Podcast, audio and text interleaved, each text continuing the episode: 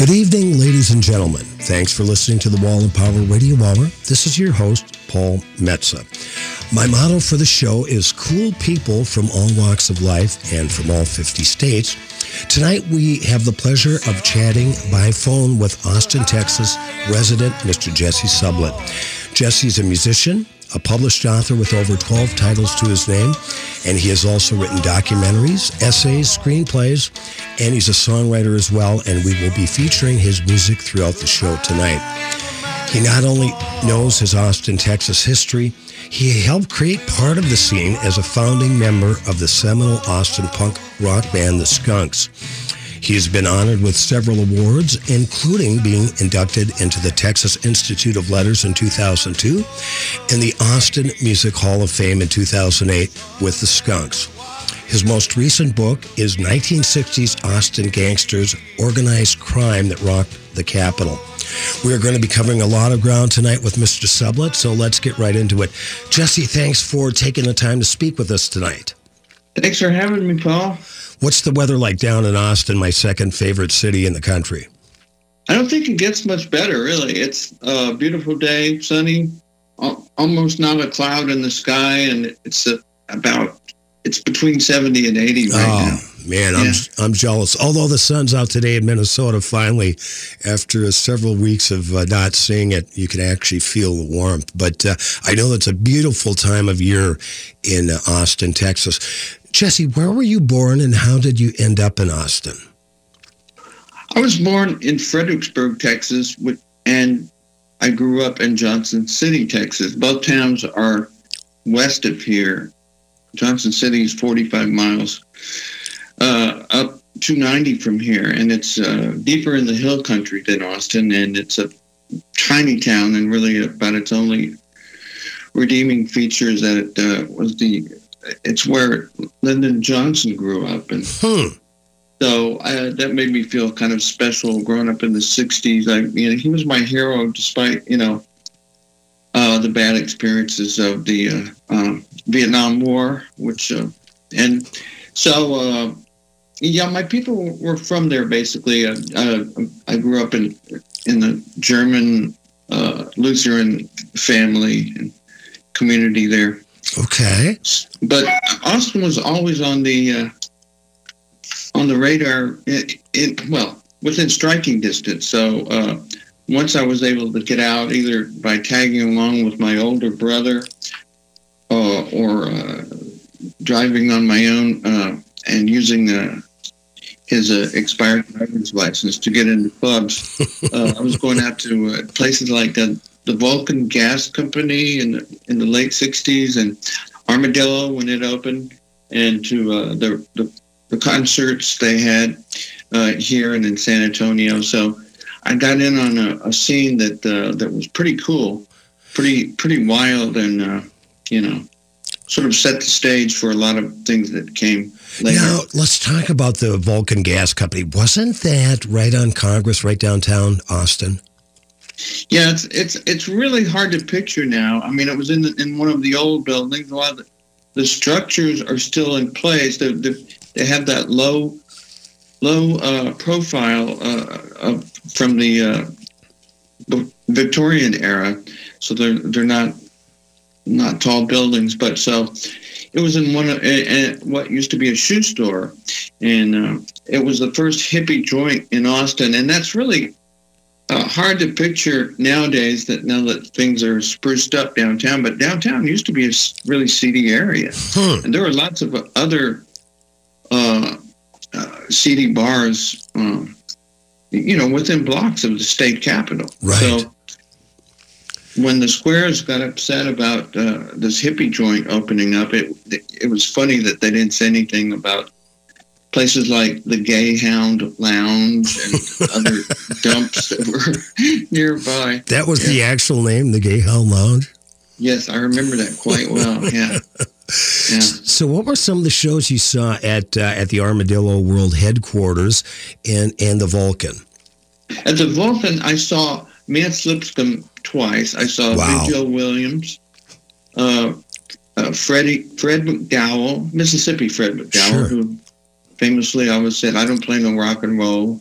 and uh, and uh, several of the uh, psychedelic rock and blues bands, uh, including uh, Hub City Movers and Onion Creek and various bands that uh, uh, they were weird. They weren't great bands, so that I, I missed, unfortunately, uh, the Velvet Underground. Hmm. And uh, one of my best friends uh, saw the Fugs. Wow. He never stopped talking about it. and it, so anyway, that was the Vulcan, and uh, those, are probably, probably the highlights for me because I couldn't, you know, just go. I didn't know that much anyway. Right. So uh, what was happening? So, but the concert, the shows that the, the Armadillo uh, really. Uh, Roxy Music in '75 was is one of my peak memories, and also Iggy Pop. Wow.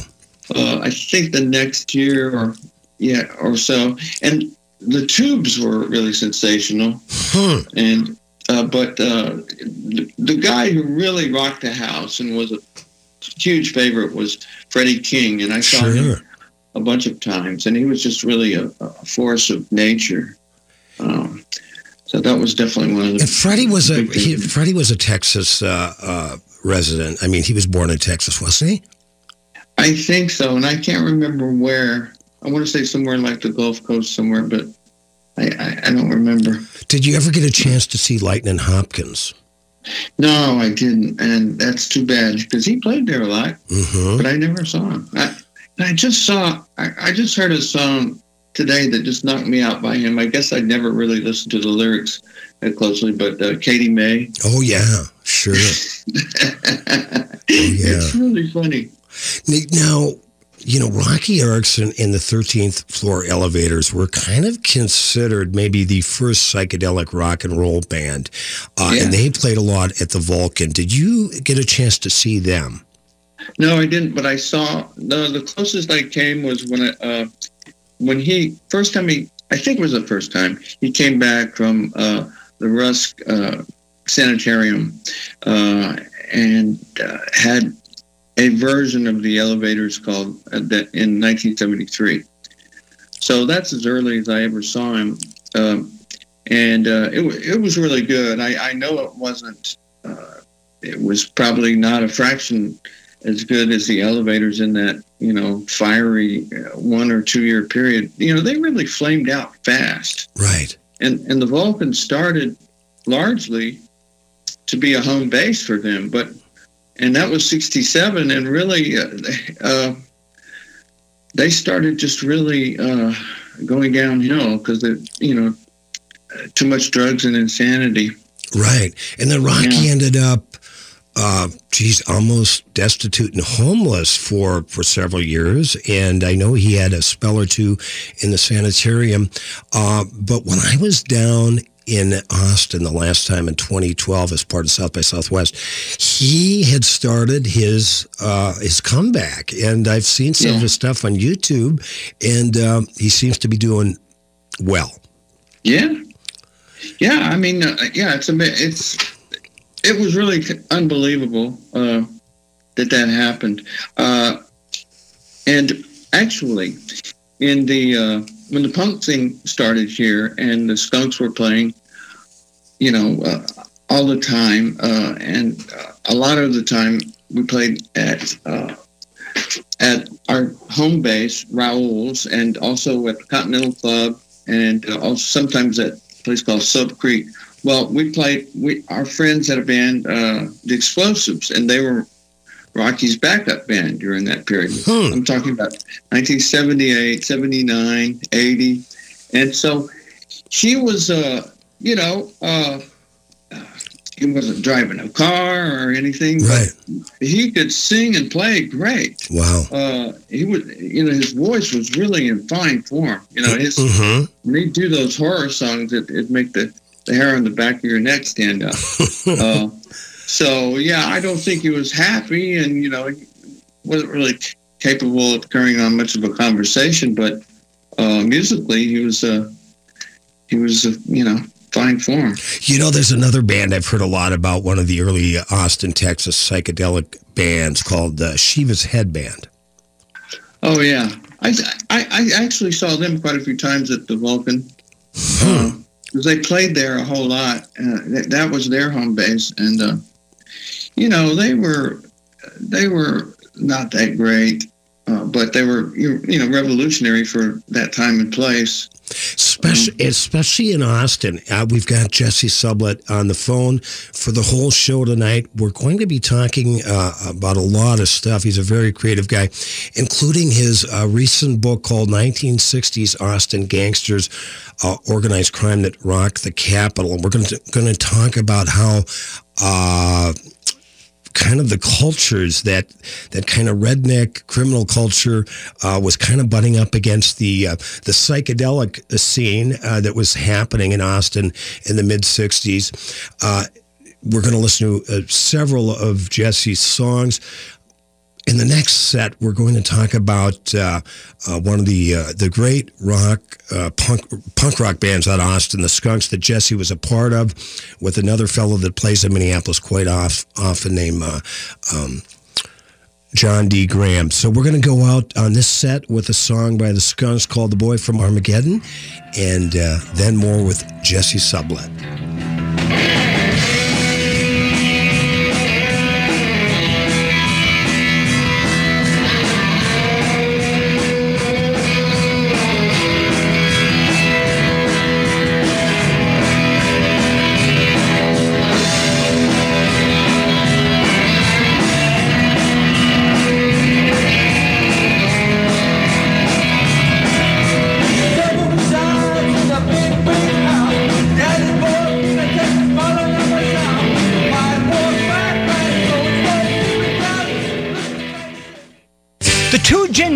Can't get enough of Paul Metsa. He's smooth, yet strong, a great mixer and very refreshing. The two Gingers are his biggest fans. They're at practically every bar, club, and restaurant in Minnesota to see his shows. And now they've taken to following Paul around the country Texas, New York, Nebraska. You never know where you may find the two Gingers. Just ask the bartender for them. Two Gingers Whiskey. What could happen? Six years ago, Dr. Emily Stein was confronted with a life changing situation. Her grandmother developed rheumatoid arthritis and was unable to maintain her own dental hygiene. Unfortunately, her assisted living facility didn't have the resources to help her maintain her dental health either. Once her dental health deteriorated, her overall health deteriorated too. It wasn't long until she had multiple tooth extractions and a severe stroke. That's when Emily put her Stanford background in microbiology and immunology to work. She created an oral care lozenge, or SmartMint, that manages oral bacteria to promote strong teeth, healthy gums, and fresh breath. Daily Dental Care is a life sciences company dedicated to addressing public health by targeting the root cause of dental disease. Because let's face it, we all could use a little extra help supplementing our daily dental care routine. Visit dailydentalcares with an S.com or go to Amazon to purchase our lozenges and use promo code DDC95002 for a 25% discount on your first purchase. These statements have not been evaluated by the Food and Drug Administration. This product is not intended to diagnose, treat, cure, or prevent any disease. Daily Dental Care lozenges are not intended to replace daily dental hygiene practices. Someone asked if I really do love my Rudy Luther Toyota Sienna as much as I say I do. Well, this week I've got groceries, a Target run, seven sports practices with carpooling for four of them, two games, three music lessons, 4-H, dance, helping a friend move. We'll also probably have three play dates. I'll have to drive to work and I'll have at least one weekend family outing. Yes, it's a lot, but I get to do it all in relaxing comfort and style. Yes, I do love my Sienna, and you can fall in love for yourself at Rudy Luther Toyota, the southeast corner of 394 and 169. Hello, this is Ellen Krug with Hidden Edges Radio on Sundays from 1 to 2 p.m. Join me this Sunday, Mother's Day, where I'll interview a Korean adoptee about what it means to be adopted in America and what it means to have a relationship between her and her adoptive parents. It'll be a fascinating and interesting interview. I hope you can join me. Hidden Edges Radio, challenging, passionate, perspective changing on AM 950, the progressive voice of Minnesota. Brending Electrolysis on Grand Avenue in St. Paul has been a leader in permanent hair removal for people of all skin types and backgrounds for over 30 years, celebrating diversity and priding themselves on finding the right treatment plan for each client's individual needs, regardless of race or gender. Services include electrolysis, body waxing, facials, microneedling, and permanent makeup. Book your 60-minute complimentary consultation, including a 15-minute treatment today for beautiful, lasting results. Visit brendingelectrolysis.com. Welcome back to the Wall of Power Radio Hour. This is your host, Paul Metsa. We just heard a tune by my guest, who will be with me on the show all night tonight, Mr. Jesse Sublett, a song called Cold River. Jesse, when we ended uh, the first set, we played a song by the Skunks called The Boy from Armageddon. Tell us how the Skunks got together and what was the punk rock scene like in Austin back in uh, 77, 78 when you were such a part of it?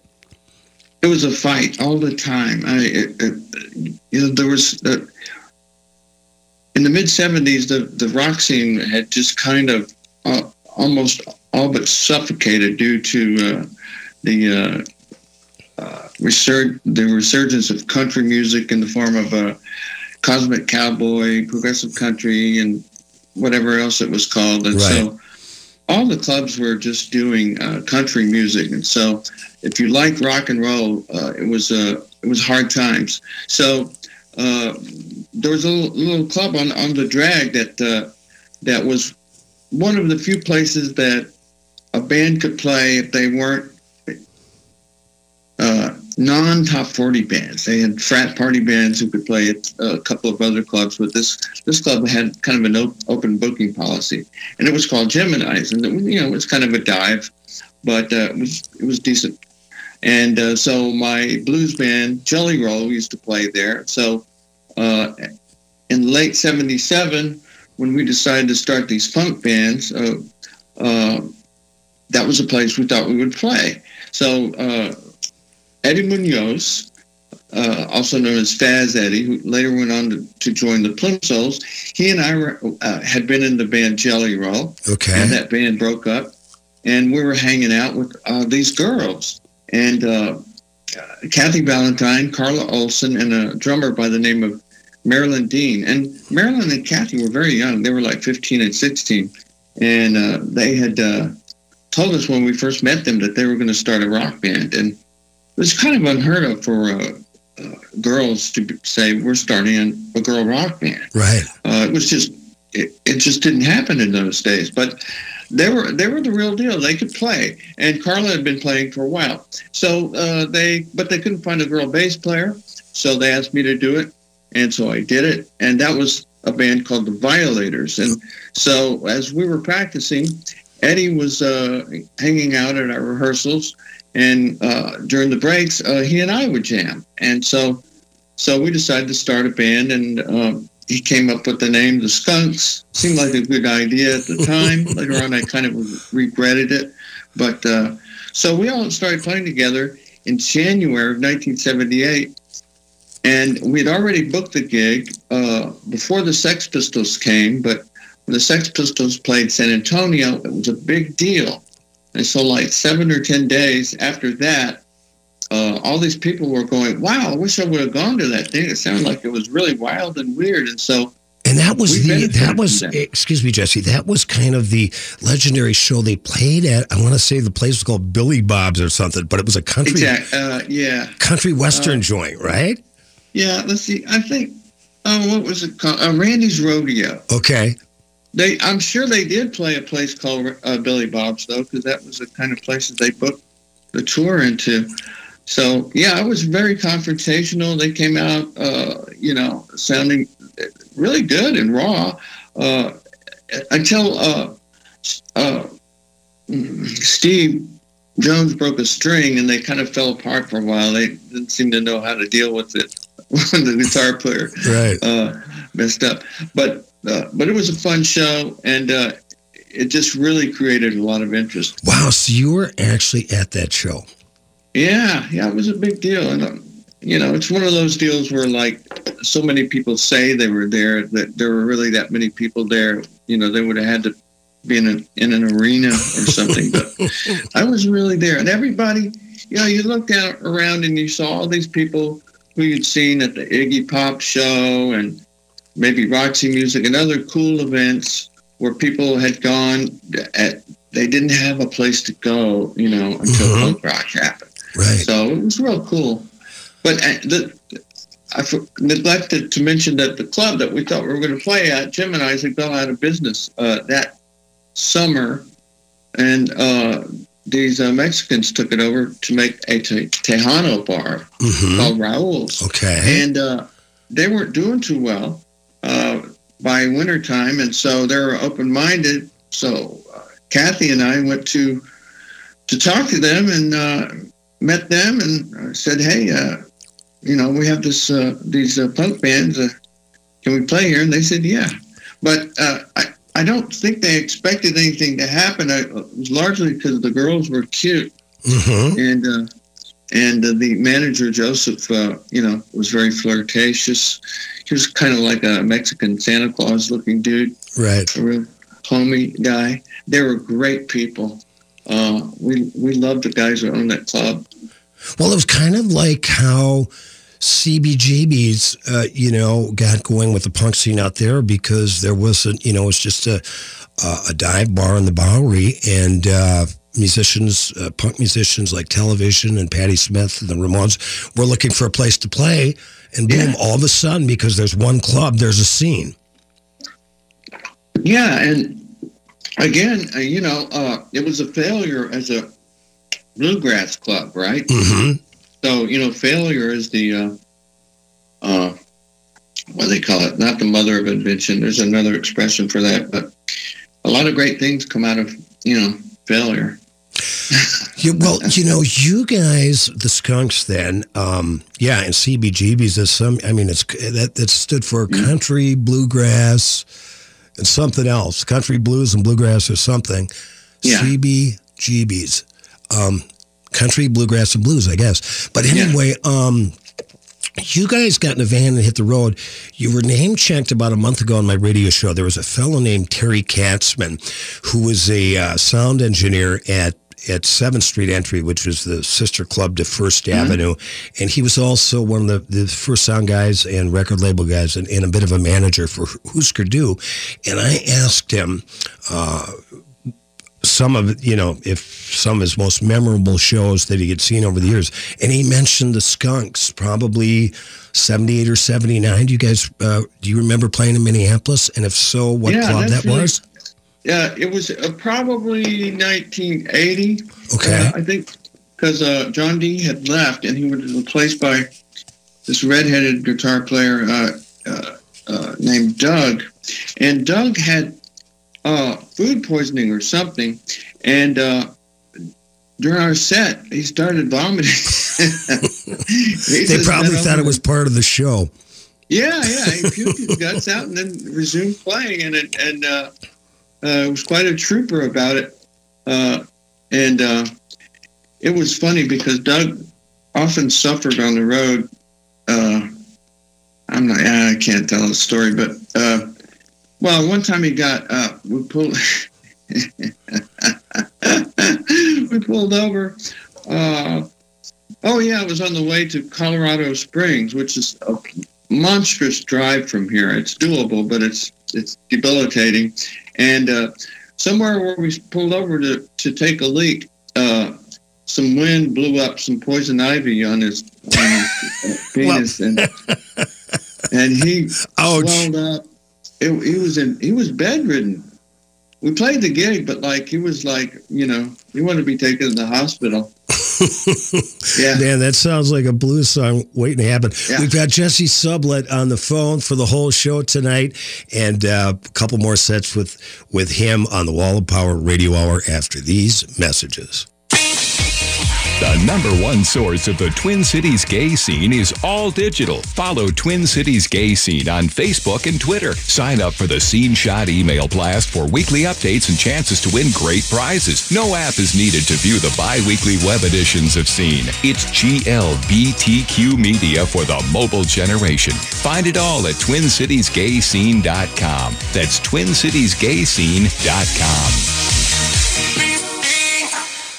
Hello, friends. I've been talking to you about Prairie Oaks Memorial Eco Gardens, Minnesota's first green cemetery dedicated to celebrating life and protecting our environment.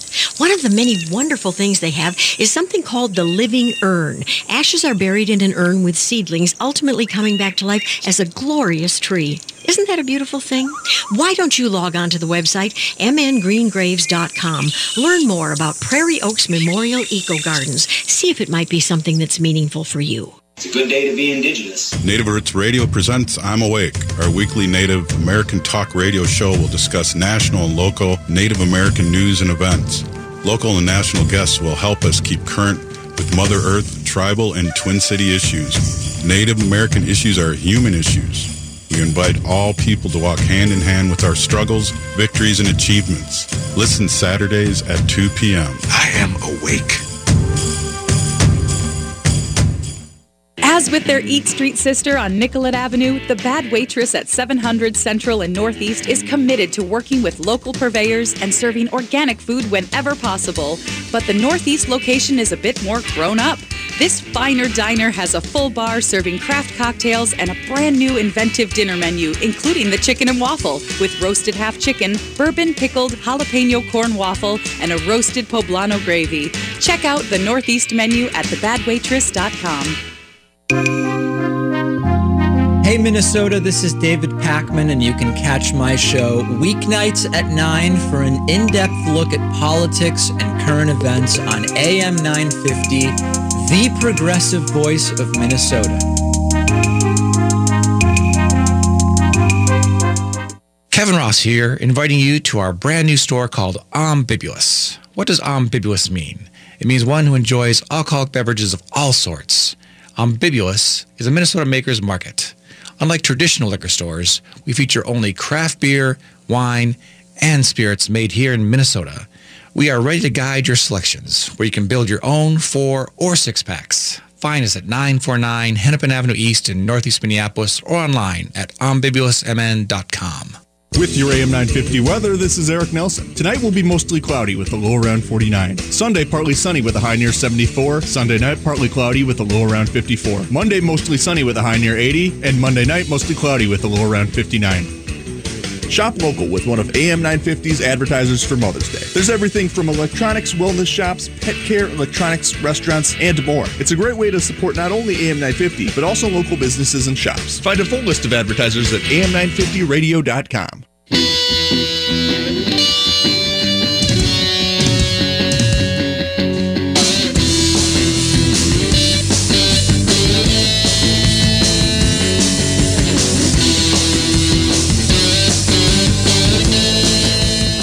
Are back with the Wall of Power Radio Hour. This is your host, Paul Metsa. We just listened to a tune called Headless Supermodel by my guest, Jesse Sublett, who's a very uh, talented guy. He was born in 1954. I was born in 55, and I've been following his uh, his work for the last couple of years. We're like uh, Beatnik brothers from different mothers. Jesse, uh, so you played at... Um, 7th Street entry uh, in 1980 with the Hypstrz who are celebrating their 40th anniversary, the great Ernie and his brother Billy Batson. Uh, and their father was a great uh, uh journalist for the Minneapolis Star Tribune for years and years and years. But uh, we love those guys. Let's talk. Yeah, little, yeah I, I certainly will. They're just uh, they're just you know as as good as it gets. In fact, Ernie is a librarian at uh, the Northeast Library, which is my the closest library uh, that I can get to, and so I always bump into him over there. Say, you have a great book out. Uh, tell us about it. It's called 1960s Austin Gangsters Organized Crime That Rocked the Capital about the Overton Gang. Tell us how you got interested and uh, how the whole thing played out. Well, was, I felt really stupid when I found this story that I was unaware of. I felt stupid that I was unaware of it previously. It was back in about the year 2000, I was researching my memoir. And so, my, why did I write a memoir? It was because uh, uh, I, uh, in 1997, I was diagnosed with stage four throat cancer, and uh, it was it was really advanced. I had like four, four to five percent chance of survival. So wow. I decided that to survive, I would write a book because uh, you know I'd have to you know live to in order to finish it. You know. well, and, there uh, you go. Yeah, it's good to have goals, there. right? Yeah, yeah. And uh, so the other thing I, I had ne- never thought I would write about, but my girlfriend was murdered by a serial killer in 1976. Wow. So this was an event that really marked me. And uh, was that did that happen in Austin, Texas, Jesse? Yes, here in South Austin. My God. Yeah, and so I largely I dealt with it other than you know the usual drinking and taking pills for until you you know stop right uh, but by by blocking it out and so uh, after repressing that for all those years it kind of started bubbling up and becoming more of a problem and uh, haunting me more and so i decided well i'll write about it and, and deal with it that way and this was recommended to me also by uh, uh, my colleague uh, james Ellroy, hmm. who i had known in los angeles Great crime writer. Met, yeah.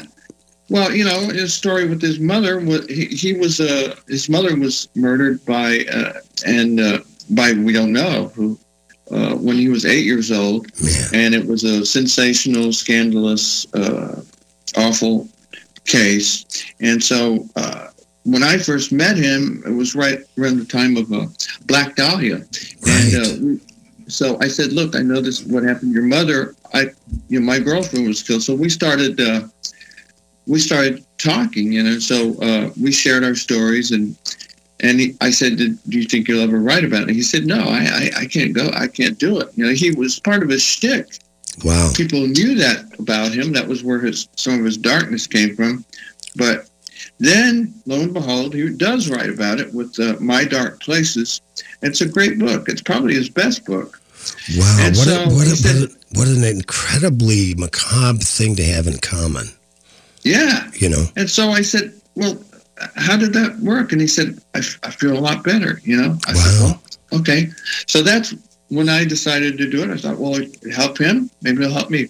So I went back and I was researching what had happened around the time of her murder. And I, I didn't know that much about the case except uh, that uh, the killer had been, you know, I, he was in the circle of people we knew. He wasn't a friend of mine, but I, it occurred to me that it was probably that guy. And huh. I told the police after they, when I called them, they pulled me in and they just assumed that I was the murderer because I was the the boyfriend. I was a long-haired rock and roller, and so they're kind of giving me the third degree. And suddenly I said, "Wait a minute! I know who did it." And I told them, and they they knocked on the guy's door and they knew it was him right away and they and then he confessed to having killed two other girls. Wow. So he led them to their where he had buried them.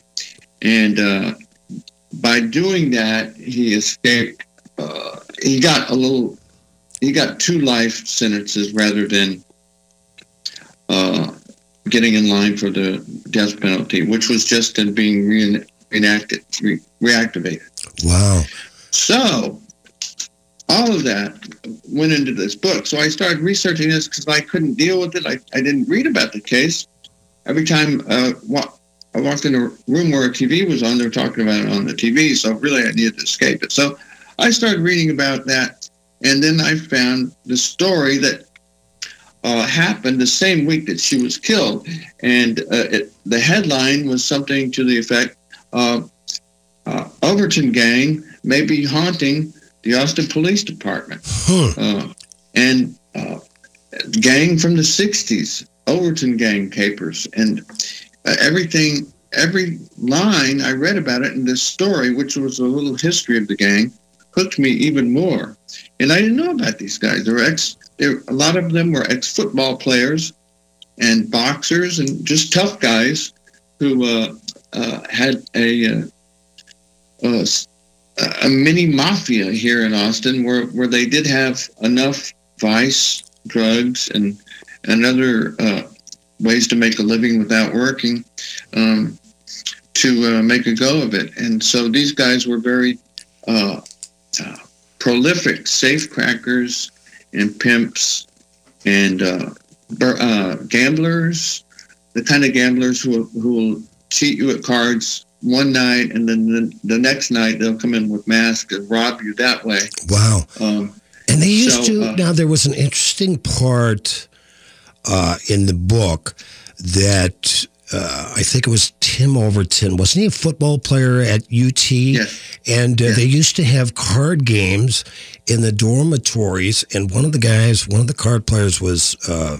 Charles Whitman, who of course was the uh, the gunman at uh, at the Yeah. tower at, at UT. But I just thought that was a another interesting small world Austin, Texas uh, thing that just you know Yeah. it, it, it's, it's stunning, really. It, it's stunning because, uh, I mean, when you start uh, investigating things, you, you find all these patterns. It seems like uh, almost everything is connected. But, well, there's a constant theme here in Austin that Austin is a weird, special place, but nobody knows exactly why. And so when you go back to the 60s, when it was a smaller town and it was uh, already uh, acquiring this this special personality.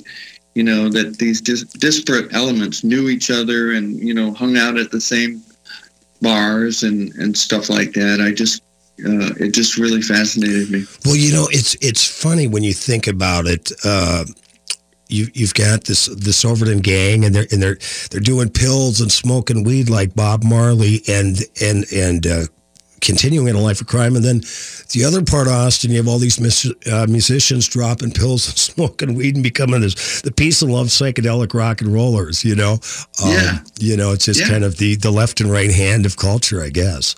Yeah. Well, I kept looking for. I really wanted to find the point where Roky Erickson and Timmy Overton met each other. Right. Figured they must have because they both like go-go. Uh, Roky played in the go-go clubs here, and Tim went to them to recruit girls. Wow. Uh, and was in them a lot. So I thought surely, you know, uh, they shared a joint or something, but I, I never found it. You know, it's. Uh, I'm going back a little bit at what you were talking about, just in terms. I think you and I have kind of the same interest in these little, uh, strange coincidence in in culture. But you were talking about uh, uh, James Ellroy and the Black Dahlia murder, where the woman in Los Angeles uh, was it in the 40s or 50s? She was found uh, disemboweled, and they're not. They still don't know really who did it. But one of the the people that that get called in, and this goes back to uh, when you were suspected in, in in the very unfortunate murder of your girlfriend. But one of the suspects, because he was writing a very provocative borderline pornographic letters to certain women in Los Angeles. But one of the guys that got called in as a suspect in the Black Dahlia murders was Woody Guthrie. Oh, really? Yeah.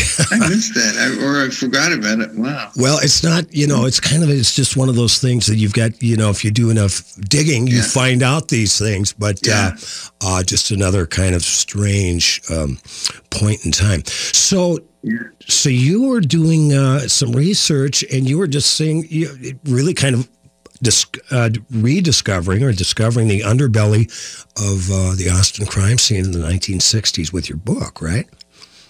Yeah. Well, uh, as it turned out, uh, and I was looking at 1976. Seven, 1976 was a kind of a pivotal year for weird crime. A lot of these guys, uh, the, the remnants of the Overton gang, which had pretty much been smashed at the end of the 70s, some of them were were reappearing and sort of uh, doing a, a, a last run around the bases, and so they were making headlines. And uh, one of them, who was friends with Willie Nelson, uh, was murdered uh, spectacularly in the, the massage parlor that he owned with his wife, and that that's what the police suspected that the Overton gang uh, was killing each other off, but but actually it, uh, it was the guy's wife who had hired uh, some guys with sh- shotguns to uh, uh, kill her husband, and uh, then uh, many other things happened, including uh, a junkyard uh, war in which uh, one of the other more spectacular uh, thugs in town um, staged a, uh robbery of his main competitor. And and uh, it went it went really badly, really badly, and uh, so all these headlines came out of it, and they found out it was him, and so. Uh, other Overton gang members testified in his trial. This guy was, besides uh, being a uh, junkyard tycoon, he was also uh, the top bail bondsman in the county and he had deals with the sheriff and wow. and he knew all the thugs and he was just an unrepentant criminal uh, and just a really flamboyant guy he was really huge he really looked like uh, a tougher version of uh, Elvis of the uh, 70s. Wow. We've got uh, Jesse Sublett on the line for the whole show tonight. We're talking about his great book. I really enjoyed it called 1960s Austin Gangsters Organized Crime That Rocked the Capital. We're going to have more of Jesse in the last set. We've talked a lot about death in this uh, in this epi- in this uh, set, so we're going to go out with a, a, song Jesse wrote and performs here called "Stones in the Coffin," and then more with Jesse on the Wall of Power Radio Hour after the messages. Thank you. Tall drink of water. That's what Mama said. Just The two gingers just can't get enough of Paul Metsa. He's smooth, yet strong, a great mixer and very refreshing. The two gingers are his biggest fans. They're at practically every bar, club, and restaurant in Minnesota to see his shows. And now they've taken to following Paul around the country. Texas, New York, Nebraska. You never know where you may find the two gingers. Just ask the bartender for them. Two gingers whiskey.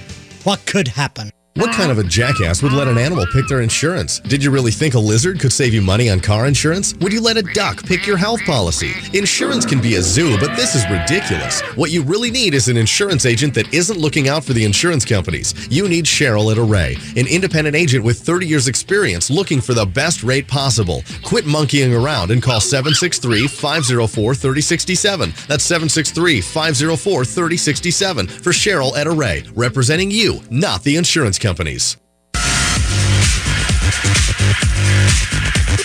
Saturdays at 1 p.m., you have a chance at a fresh start, a new beginning. Hi, everybody. This is Freddie Bell, host of New Beginnings. Our show features the concerns of America's 78 million baby boomers in employment, finance, health and nutrition, spirituality, and even entertainment. Every day is a chance for a fresh start. Join us Saturdays at 1 p.m. for New Beginnings with Freddie Bell on AM 950, the progressive voice of Minnesota. Thank you. Visit the wine bar at Cafe Latte and enjoy a unique handcrafted pizza and glass of wine. The perfect place for an intimate night or an evening with friends. Choices range from spicy Italian sausage and sweet roasted peppers to the one of a kind nacho chicken pizza layered with blue corn tortilla chips. The approachable wine list offers over 30 by the glass with special emphasis on wines from Washington State. End your night with one of Cafe Latte's melt in your mouth desserts, 850 Grand Avenue, St. Paul. The number one source of the Twin Cities gay scene is all digital. Follow Twin Cities Gay Scene on Facebook and Twitter. Sign up for the Scene Shot email blast for weekly updates and chances to win great prizes. No app is needed to view the bi weekly web editions of Scene. It's GLBTQ media for the mobile generation. Find it all at TwinCitiesGayScene.com. That's TwinCitiesGayScene.com. It's home improvement season, and you know there's lots of projects to tackle. Here's one that won't break the budget. Get your air ducts cleaned by Zero Res. They need to be cleaned every three to five years to improve your furnace and your air quality. This month, save $50 when you get your air ducts zero resified. Plus, this month, get three rooms of carpet zero res clean, starting at 139 bucks. Call 952 Zero Res or visit zerorezmn.com. Res. Spell it backward or forward, spells the same.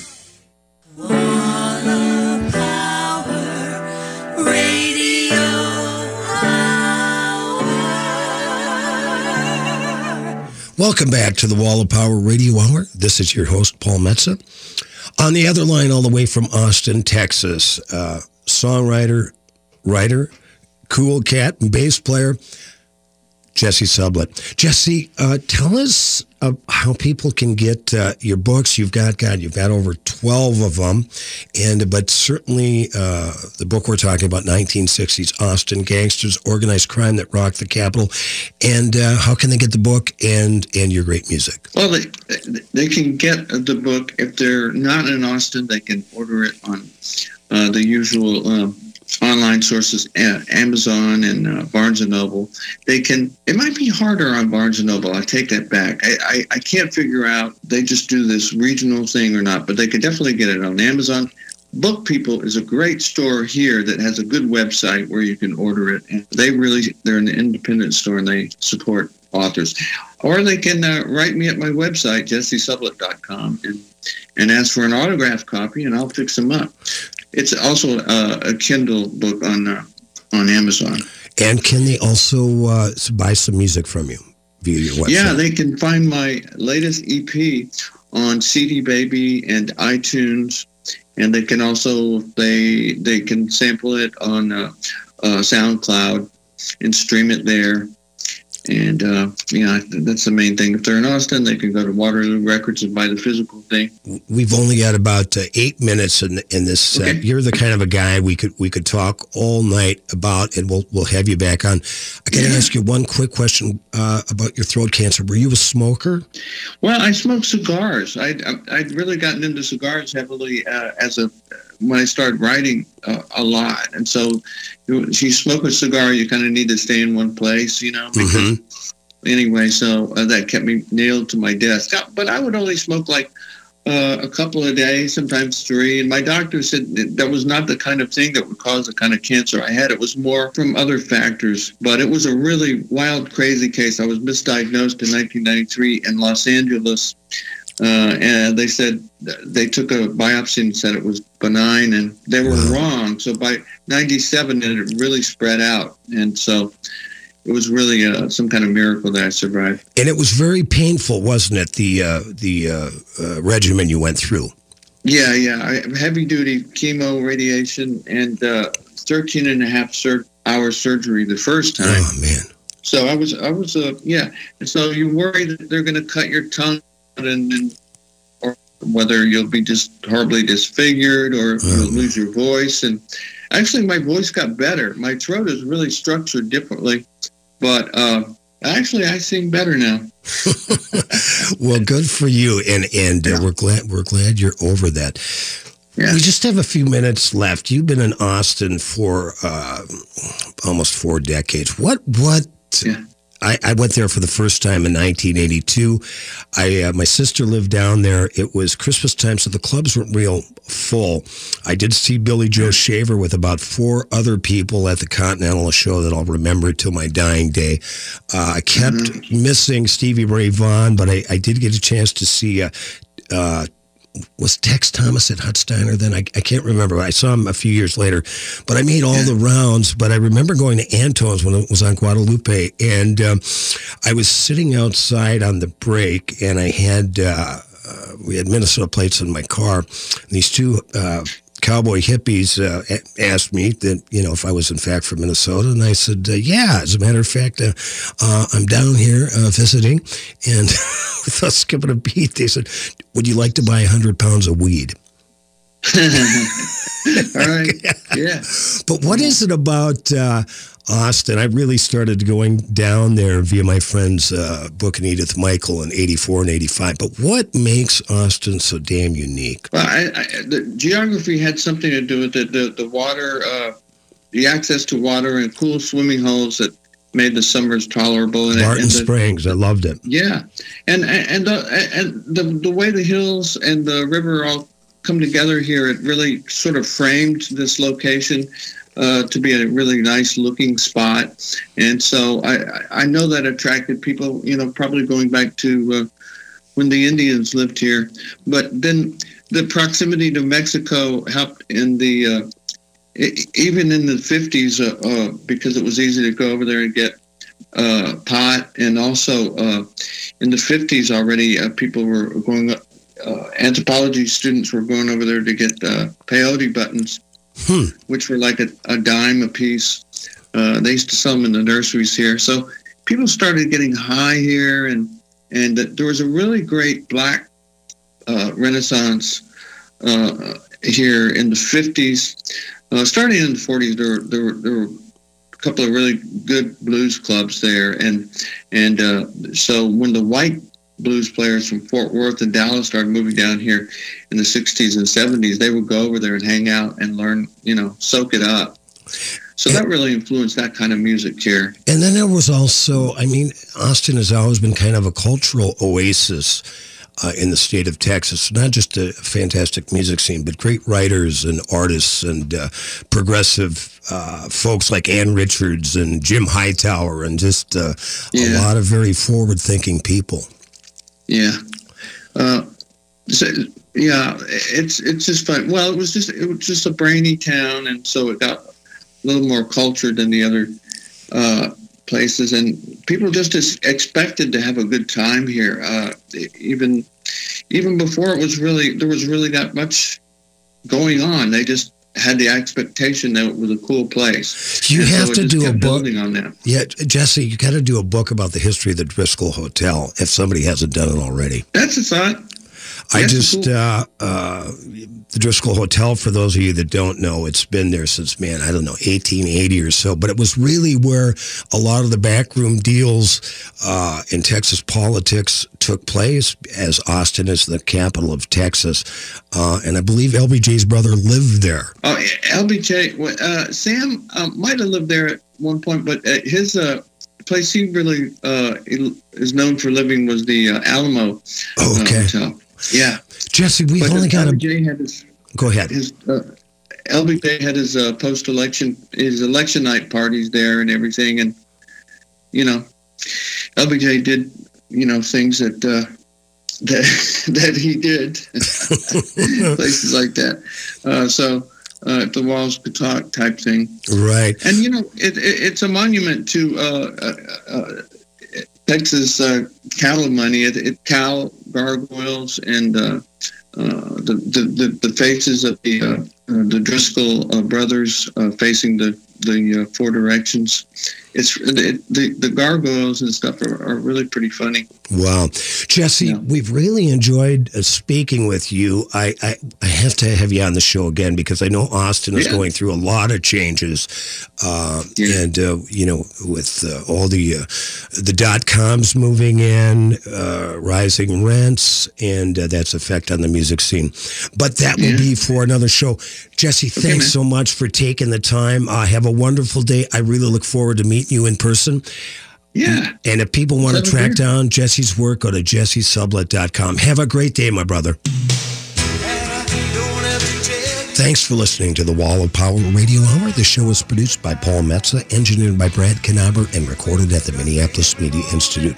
Make sure you support our sponsors. Follow us online at wallofpowerradio.com and like us on Facebook at Wall of Power Radio Hour. And like my daddy said, remember to be kind and make someone happy.